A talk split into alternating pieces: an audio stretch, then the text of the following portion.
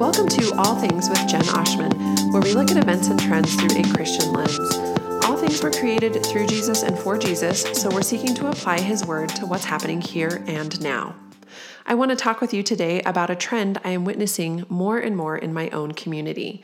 I'm seeing it everywhere, amongst my own friends, amongst friends and their kids and their kids' friends, really in a lot of layers of society right around me and probably around you too. It's the trend of transgenderism or gender dysphoria. I'll be focusing on this massive issue from a specific perspective, and that is of a parent of four daughters.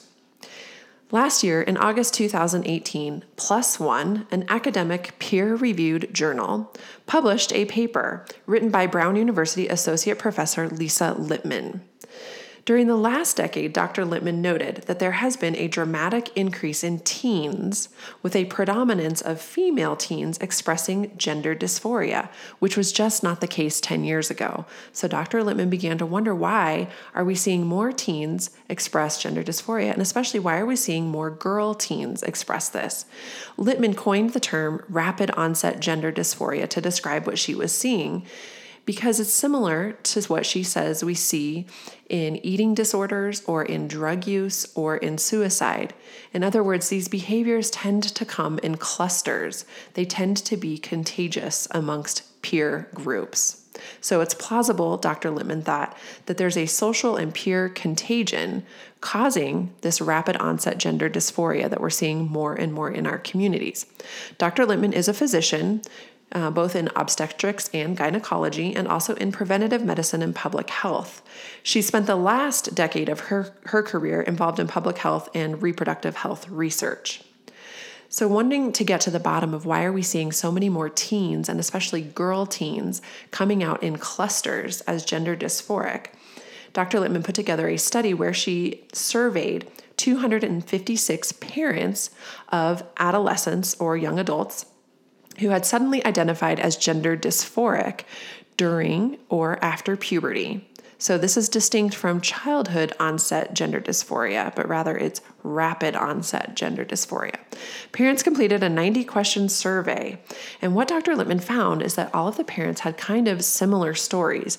Their teenage children, again, mostly girls, had no prior history of gender dysphoria, and they suddenly claimed to be transgender, but it was in the context of a friend group or a peer group where one or several, or sometimes even all of the teens came out as transgender at the same time.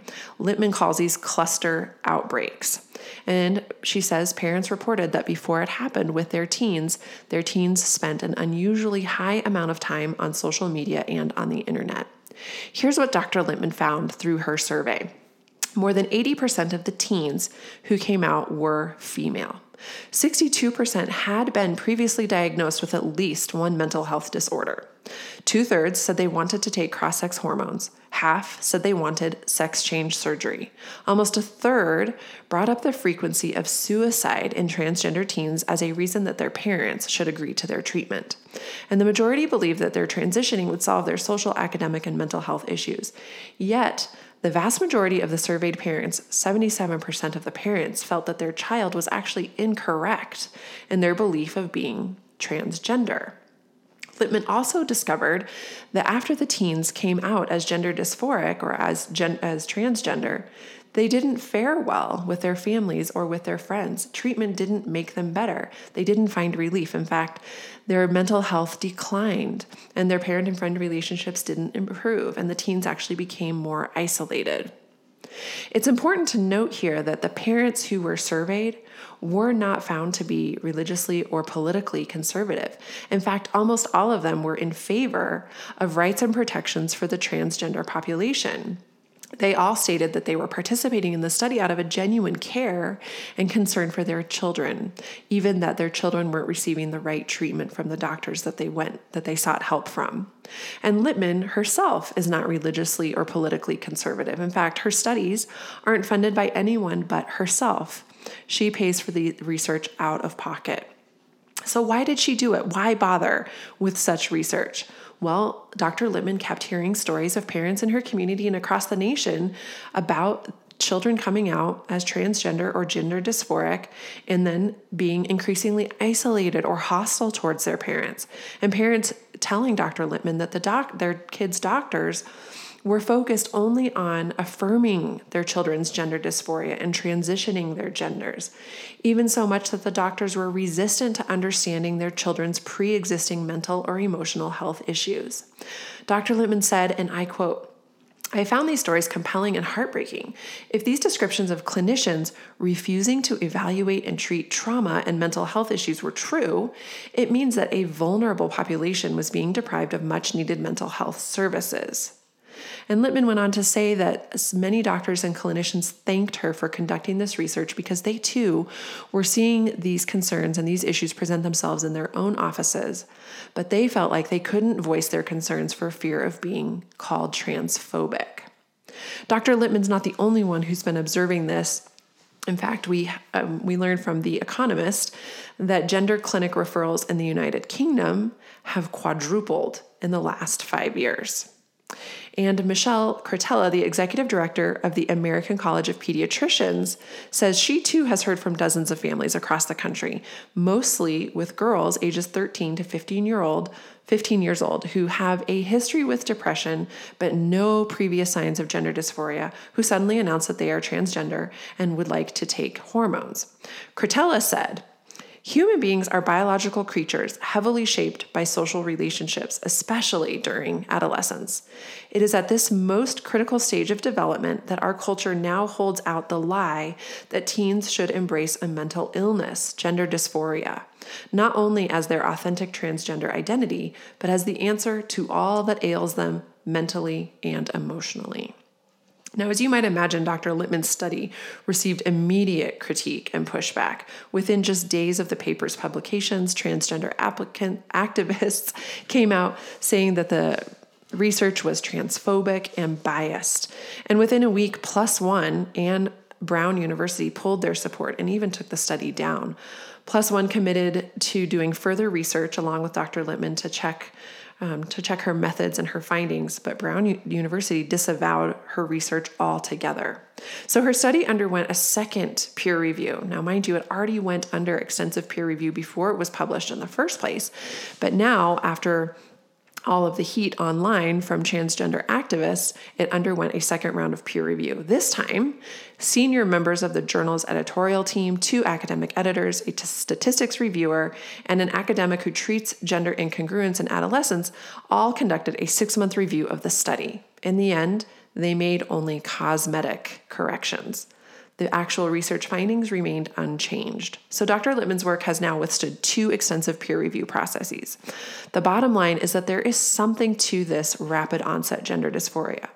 Parents need to be aware of this and prepared because the reality is pop culture and public schools and social media and the language surrounding transgenderism and affirmation for youth experiencing gender dysphoria and even affirmation for transitioning and taking life altering steps by means of hormones and surgery. The, the language around that, the culture around that is very strong. It's very proactive. So parents need to be prepared. What is the Christian parent or educator or youth worker or just community member supposed to do? It's clear what society says we should do. It's clear what secular doctors are saying we should do, and that is affirm gender dysphoria right away and pursue gender transition right away. But how ought Christians think about this issue? Well, we need to go back to the beginning. We've got to go back to Genesis, and we've got to remember and study and love the doctrine of creation. In Genesis chapter 1, verses 27 and 28, it says, God created man in his own image. In the image of God, he created him. Male and female, he created them. And God blessed them. And God said to them, Be fruitful and multiply and fill the earth and subdue it. So we are made in God's image, but specifically as male and female. Jesus even repeats this language in Mark chapter 10. Male and female are distinct and they're both called very good. The way we were made as boys and girls, as men and women, is not harmful. No, it's God's plan, it's our Creator's plan, and it's for our flourishing. Every human life, male and female, has innate dignity and immeasurable worth. So the reality is, in a Christian worldview, we have a creator God and we are created beings. And the way He created us as boys and girls is very good, it's for our good. Christians really have the worldview and the framework for discussing this. We believe that there was creation and then fall and then redemption, and finally there will be restoration. So we have a good God who created us just the way we are. But gender dysphoria is part of the fall. Things are now broken on this earth. But thriving can come as we seek out our Creator and welcome in our Redeemer, Jesus Christ. Redemption has come in the form of Christ. And one day in restoration, all things will be made new. We will be restored, and gender dysphoria will no longer be a burden. But you and I cannot actually change our gender. God made us this way. We can have surgery, we can cut things off and add things on, and we can take hormones, but you and I can't actually change our biology. We can't actually change our chromosomes. The irony here is that transgender patients often say they're pursuing their changes so that they can be their most authentic selves. But really, the opposite is true. They're covering up or they're changing their real selves to be someone else. They want to define their truth, but really, we can only discover truth. Truth is stubborn like that. Truth doesn't really care what we think, truth is. But you and I, Christian friends, we have hope. We have the truth. We have the life to offer a hurting world. Let's you and me be winsome and kind and outspoken. Teen girls all around us and increasingly exponentially are really hurting as they listen to the narrative of society and as they apply a label of gender dysphoria to vague feelings that they're experiencing in puberty and thereafter. They're, they are suffering and they are hurting, and when when they move forward in treatment for just gender dysphoria, we're seeing an increase in isolation, an increase in depression and hostility. But you and I have the hope and the truth to offer. So I hope it goes without saying if you are a parent, foster strong relationships with your teens. Be open, know what they're up to, know what's going on in their lives, know their friends, know what's going on at their school, and start talking to them about these issues from a young age. Even toddlers should be talked to about gender and that the way God made us is very good and that we're in his image. You can even talk to your toddlers about gender dysphoria and explain that some boys and girls are uncomfortable or don't feel right in the bodies that God has given them, and we must reach out to them with compassion.